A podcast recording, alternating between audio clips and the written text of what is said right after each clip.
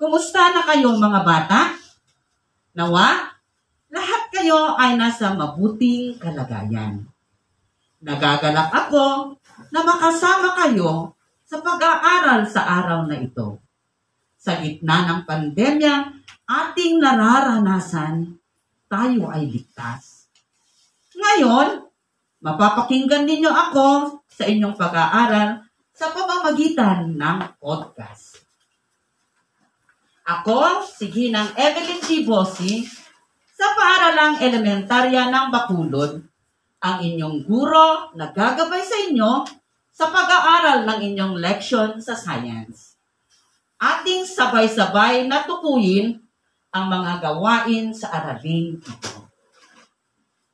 Pagkatapos ng araling ito, kayo ay inaasahang masabi ang mga paraan ng pagpapagalaw ng mga bagay.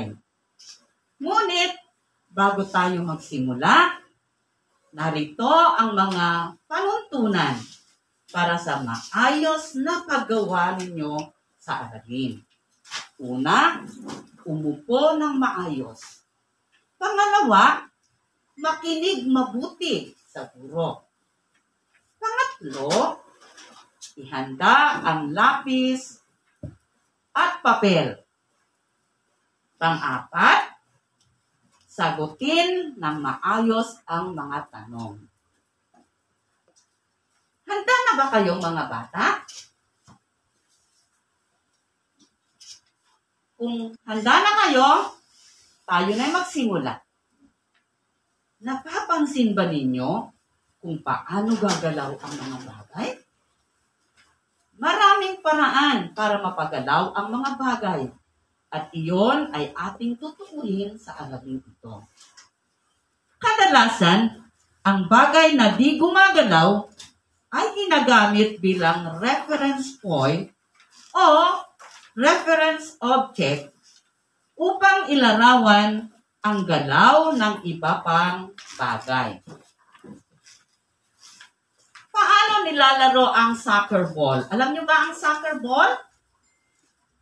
A. Dinidribble. B. Hinahagis. C. Pinapalo. D. Sinisipa.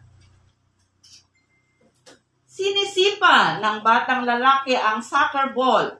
Tama ang iyong sagot. Palawan, binubuksan ang payo? A. Paghila. B. Pagtulak. C. Pagkalog. D. Paghagis. Ang sagot dito ay pagtulak. Ang puwersa o force ay nagpapagalaw ng mga bagay o nagpapabago sa posisyon ng mga ito. May mga iba't ibang paraan ng paggamit ng puwersa o force sa pagpapagalaw ng mga bagay. Ang push, tulak, ay puwersang nagpapagalaw ng bagay mula sa reference point. Habang ang pull, hila, naman ay pwersang nagpapagalaw ng isang bagay palapit sa reference point. Ang pagtapon, pagsipa, pagbuga, paghagis, at pagdaus-dos ay kabilang sa mga paraan upang mapagalaw ang isang bagay. Maraming mga paraan kung saan ang pwersa force ay ginagamit upang mapagalaw ang isang bagay. Ang mga paraang ito ay may dalawang kategorya at ito ang, sabi natin, push at pull. Ngayon naman, Pakinggan muli, mabuti ang tanong at piliin ang letra ng tamang sagot.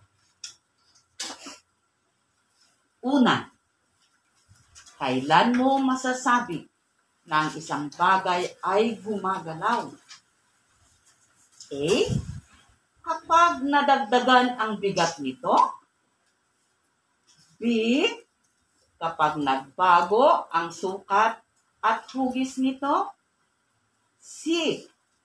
Kapag ito ay may malakas na magnetic force. At D. Kung nagbago ang posisyon nito, kaugnay sa isang reference point. Letrang B ba ang sagot ninyo? Tumpak.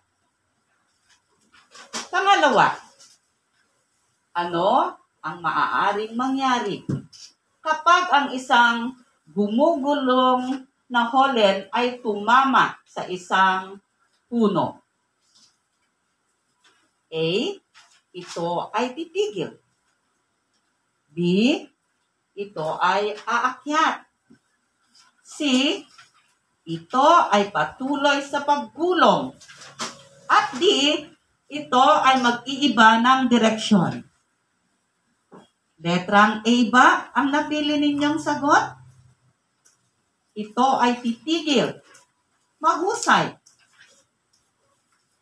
Pangatlo, anong uri ng puwersa ang ginagamit kapag nagtutulak ng kariton?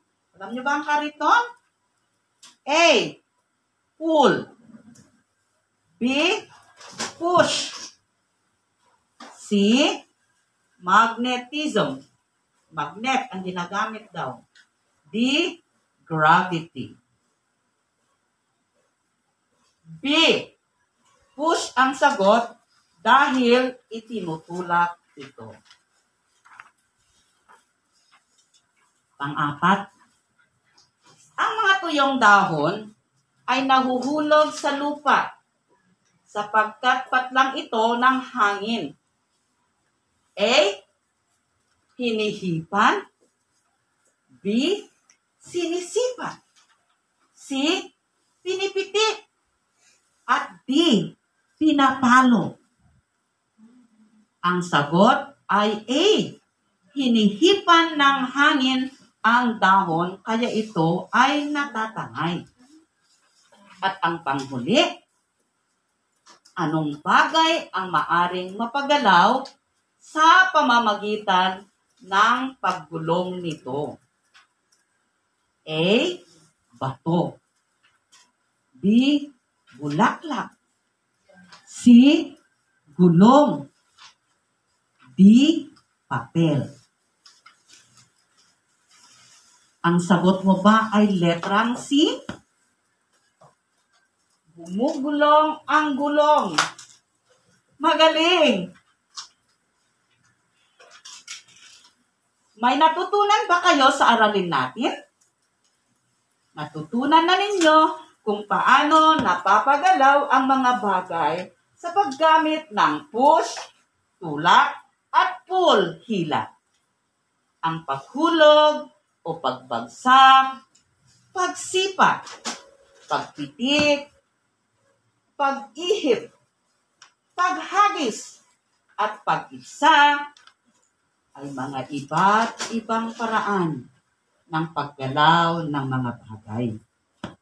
Napapagalaw din ng mga hayop ang mga bagay. Di ba? Mga hayop din, napapagalaw nila ang mga bagay. Naintindihan ba natin mga bata?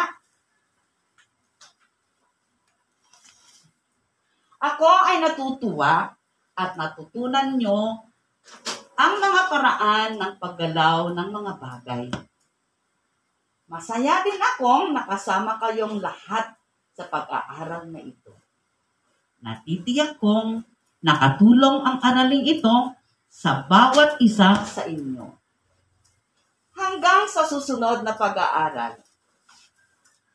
Ako ang inyong guro, Ginang Evelyn G. Bossi, na nagsasabing ang batang nag-iingat, ligtas saan man ang taha. Iwasan ang pag-alagala para kalig sa kaligtasan ng buong pamilya. Para sa mga katanungan, maaari kayong tumawag o mag-message sa aking CP number 0945-413-3445. Pagpalain kayo ng Panginoon.